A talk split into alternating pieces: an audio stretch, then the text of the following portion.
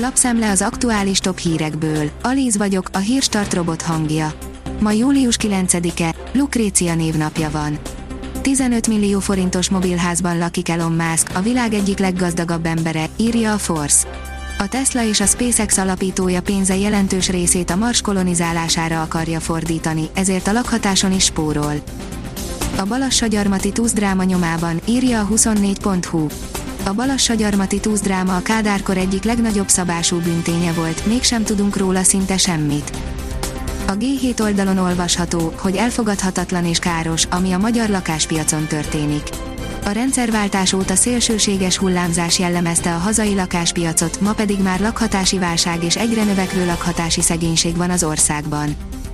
A 444.hu írja, beindult a negyedik hullám a Benelux államokban.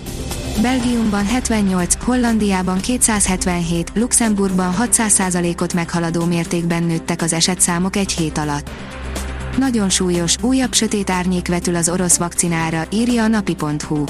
Az orosz Sputnik V koronavírus vakcina nemzetközi terjesztéséért felelős állami fejlesztési alap felhatalmazott egy arab közvetítőt az oltás továbbértékesítésre a világ szegényebb országaiban, amelyek horror áron juthattak hozzá az életmentő vakcinához. Az m4sport.hu oldalon olvasható, hogy Cellini tisztázta, miért nevetgélt és ölelte meg Jordi Albát a pénzfeldobás után. A spanyol csapatkapitány teljesen megsemmisültnek tűnt a párbaj előtt, kiderült, hogy miért. Az ATV szerint Jakab Péter Orbánnak üzent, le fogjuk törölni a mosolyt az önök arcáról. A Jobbik elnöke és miniszterelnök jelöltje Facebook oldalán arról írt, a Fidesz 11 év kétharmaddal elérte, hogy már a román minimálbér is többet ér, mint a magyar. A vg.hu oldalon olvasható, hogy a legmagasabb épület után a legmélyebb medencét is megépítette Dubaj. A Deep Div Dubai 60 méter mély és egyelőre csak meghívóval látogatható, de még idén a nagy közönség előtt is megnyitja kapuit. A látványosság egy elsőjet várost is tartalmaz és búvároktatást is kínál, mind kezdőknek, mind haladóknak. Évelő búza teljesen felforgatja, amit eddig a búzatermesztésről tudtunk, írja az Agroinform. Az évelő búza költséghatékony és környezetkímélő lenne, azonban még éveket kell arra várnunk, hogy megfelelő termésátlagot hozzon. A kitekintő oldalon olvasható, hogy harmadik dózist tesztelt a Pfizer, a Delta ellen is fejlesztenek.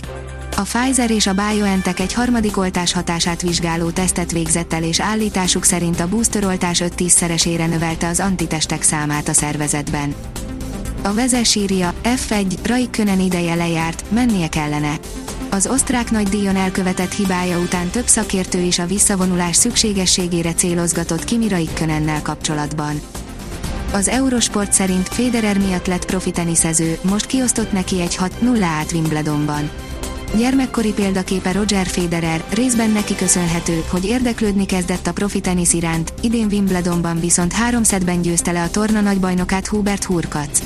A lengyel teniszező borzalmas szériával a háta mögött érkezett Wimbledonba, ahol pályafutása legszebb Grand Slam eredményét érte el. Az m4sport.hu szerint Zidant már csak egyetlen állás érdekli. A Lekvipe információi szerint Zizou több komoly ajánlatot is visszautasított az elmúlt hónapokban. A kiderül szerint zivataroktól lesz hangos az este. Északnyugaton nyugodt időre számíthatunk, délfelől azonban a késő délutáni órákban zivatarok, akár heves zivatarok érkezhetnek, melyek észak-kelet felé mozognak az éjszaka folyamán. A Hírstart friss lapszemléjét hallotta. Ha még több hírt szeretne hallani, kérjük, látogassa meg a podcast.hírstart.hu oldalunkat, vagy keressen minket a Spotify csatornánkon. Az elhangzott hírek teljes terjedelemben elérhetőek weboldalunkon is. Ha weboldalunkon hallgat minket, az egyel korábbi adás lejátszása automatikusan elindul. Beállíthatja, hogy az összes korábbi adás, vagy csak az aktuális tematika hírei következzenek. Köszönjük, hogy minket hallgatott!